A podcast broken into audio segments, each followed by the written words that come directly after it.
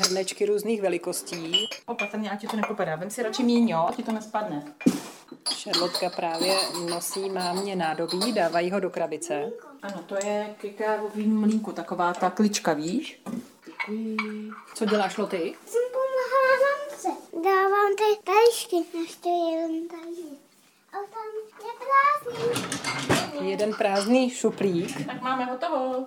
Kuchyni už zabalené krabice na zemi. Vedle nich Alena a čtyřletá Šarlota.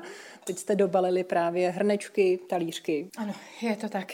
Šarlota teď prohlížela šuplíky. Máte absolutní důvěru, že říká to, co je pravda? To znamená prázdný šuplík nebo plný? Mám, protože mnohdy se mi stane, že zapomenu nějakou drobnost a ona si ji sama všimne a přinese mi takže mám důvěru. Tady v kuchyni už je slyšet úplně jiná akustika. Ano, tady to krásně zní a to značí to, že už máme skoro zbaleno.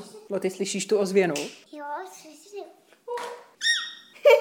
Je to i tím, že tady skoro už nemáš hračky, Jo, to jsou naše balonky. taky je zabalíš? Jo, zabalím. A jakou mají barvu? Modrou, červenou, bílou, černou. A to je vlastně takový bazének s kuličkama. Jo, s kuličkama, to jsou balonky. Takže do úplného vystěhování vám zbývají dva dny. Ano, je to tak. Když balíte, stěhujete, sázíte na vaši představivost? Ano, když mám před sebou krabici, do které potřebuji vměstnat nějaké věci, tak uh, vsázím na svoji představivost, samozřejmě to i zkusím. Přesně vím, kterou skřínku jsem zbalila, kde jsem byla, co mi ještě zbývá. Pro kontrolu si to ještě otevřu, podívám se tam, zjistím, že už tam nic není. Do čeho se mi vůbec nechce, je knihovná, to bude na dlouho. Tak, teď odnášíme krabici, kterou dáme do přecíně, aby tady nepřekážela. Vy jste balila i věci jako olej, kečup. Takže máte potravinovou krabici, vedle ní dáváte nádobí. Ano, úplně všechno. E, Ne vždycky budu vidět, co je v které krabici, ale některé krabice jsou tak atypické tvarově, že e, předem poznám, co v nich je, protože si pamatuju, co jsem do nich dávala. Pojď, Loty. Zhasla si Loty? Teď taky zhasnem. Super. Přijede velké auto. Přijede obří auto, naštěstí říkala kamarádka a mě se trochu ulevilo, protože přeci jen ne, že bychom měli tolik nábytku, ale krabic máme spoustu. Na chodbě tady máte jedno kolo, jedno odrážedlo, tašku plišáků, obraz, kytaru, boty. A nikde jsem tam svoji milou, nikde jsem tam neviděl, nikde jsem... No. Oblíbená písnička pro stěhovací čas. Vlastně vůbec nevím, proč mi naskočila, asi ji mám ráda. No ty, ty zpíváš stejnou písničku jako máma, Jo, to je taková, jestli... Zeptej se jí kamarády, zeptej se jí, co je jí. ale na teď skládá oblečení, stojíme před vaší skříní, vidím svetry, trička, kalhoty, sako, barvy žlutá, červená, šedivá. Vy nějak řešíte barvy a sladění oblečení? Já ve své podstatě strašně ráda nosím eh, to, co mám teď v ruce a na rovinu přiznávám, že nevím, jakou to má barvu.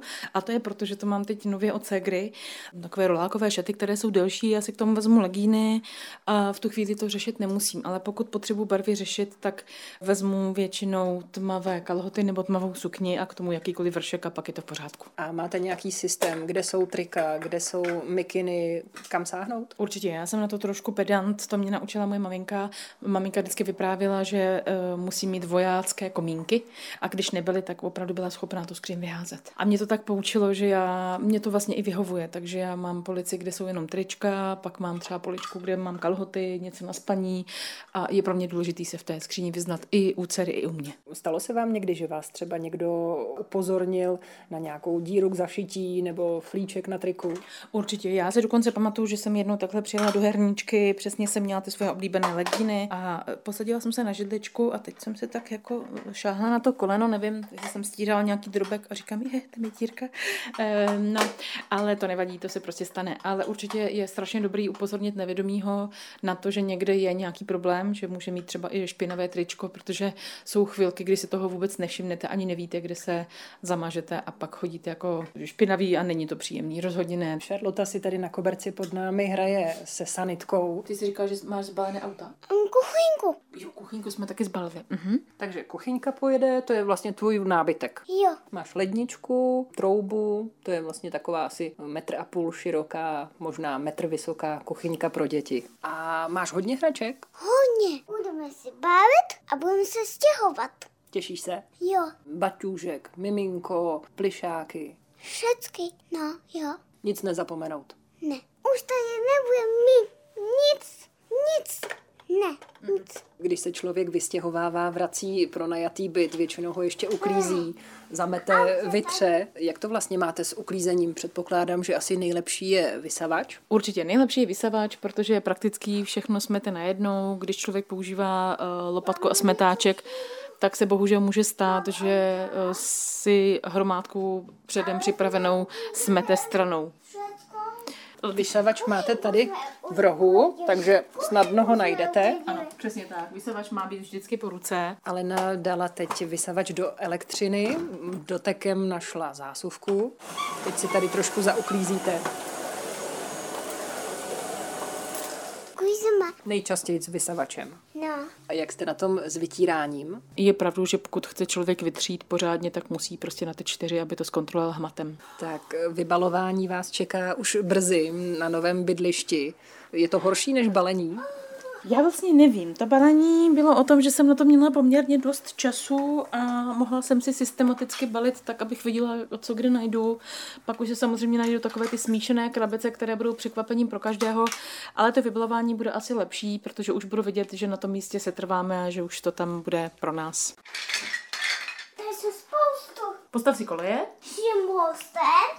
Mhm, akorát trošku jsme zabalili vláčky, tak nějaký musíme najít, jo? V krabici já vím, kde jsou. Já ti najdu vláčky. Já jsem si změřila, jak je to vaše nové bydliště daleko. Máte nějaký odhad v kilometrech? Tak to je velmi vtipná otázka, protože já jsem neměla odhad ani na metry. Já si pamatuju v tělocviku, když mi někdo řekl, jdi tři metry dopředu, tak jsem třeba ušla klidně pět. Ale asi to nebude, já tak odhaduju 60 kilometrů. Našla jsem, že od bytu k bytu je to 24 kilometrů. Takže vlakem nebo autobusem z Prahy je to zhruba asi 50 minut. Takže z Prahy pryč?